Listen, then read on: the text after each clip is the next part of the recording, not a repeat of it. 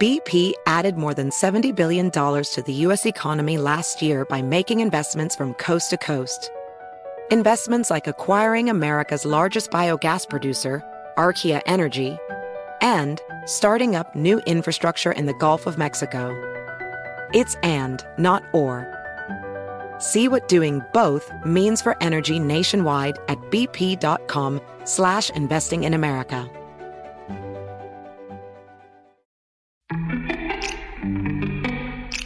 Welcome to Before Breakfast, a production of iHeartRadio. Good morning. This is Laura.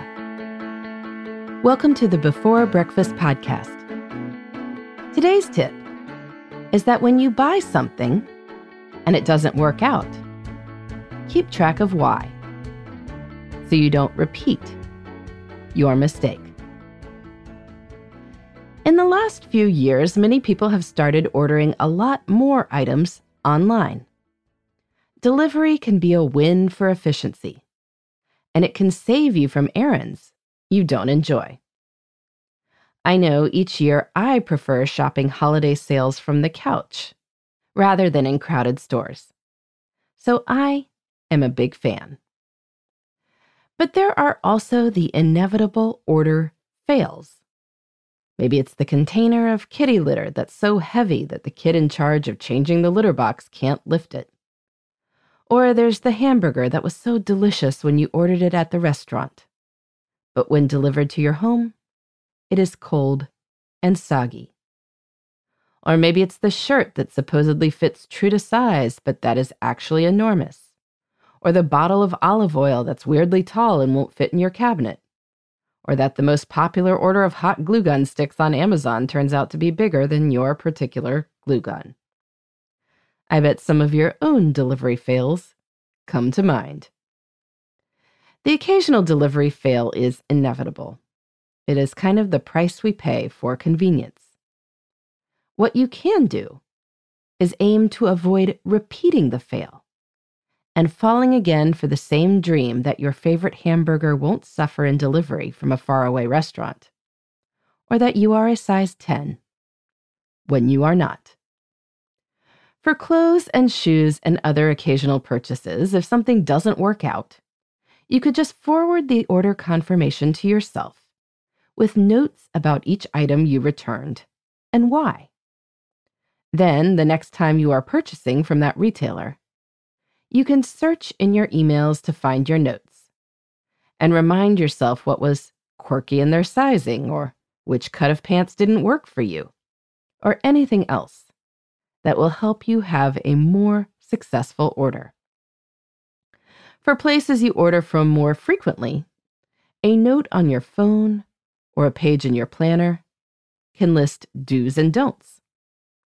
For instance, for your go to Grubhub restaurant, you might have chicken Caesar salad and their club sandwich on the do list, and french fries on the don't list, because they are always a giant disappointment.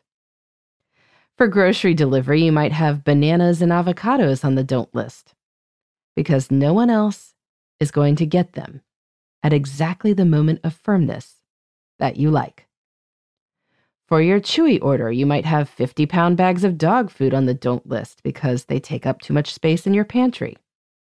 Or the brand that your dog ate once and then didn't eat again, but you can't ever really remember what it was when it's ordering time.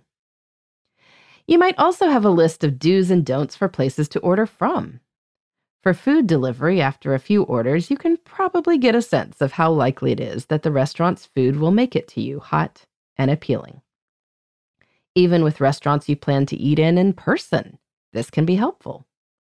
As the human brain isn't always good at remembering why we remember a place.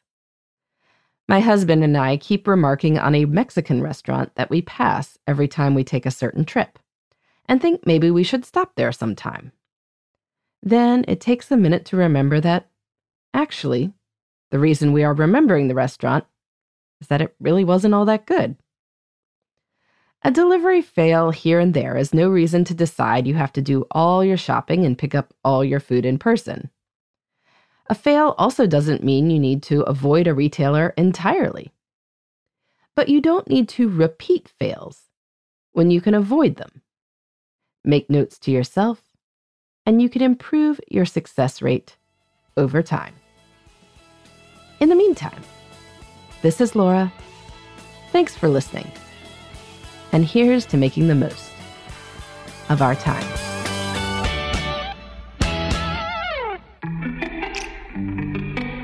Hey, everybody. I'd love to hear from you. You can send me your tips, your questions, or anything else.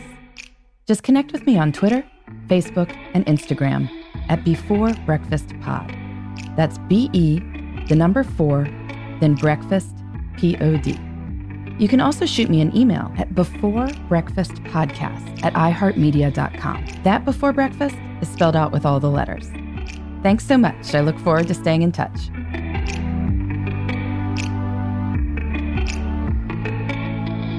Before Breakfast is a production of iHeartRadio. For more podcasts from iHeartRadio, visit the iHeartRadio app, Apple Podcasts, or wherever you listen to your favorite shows.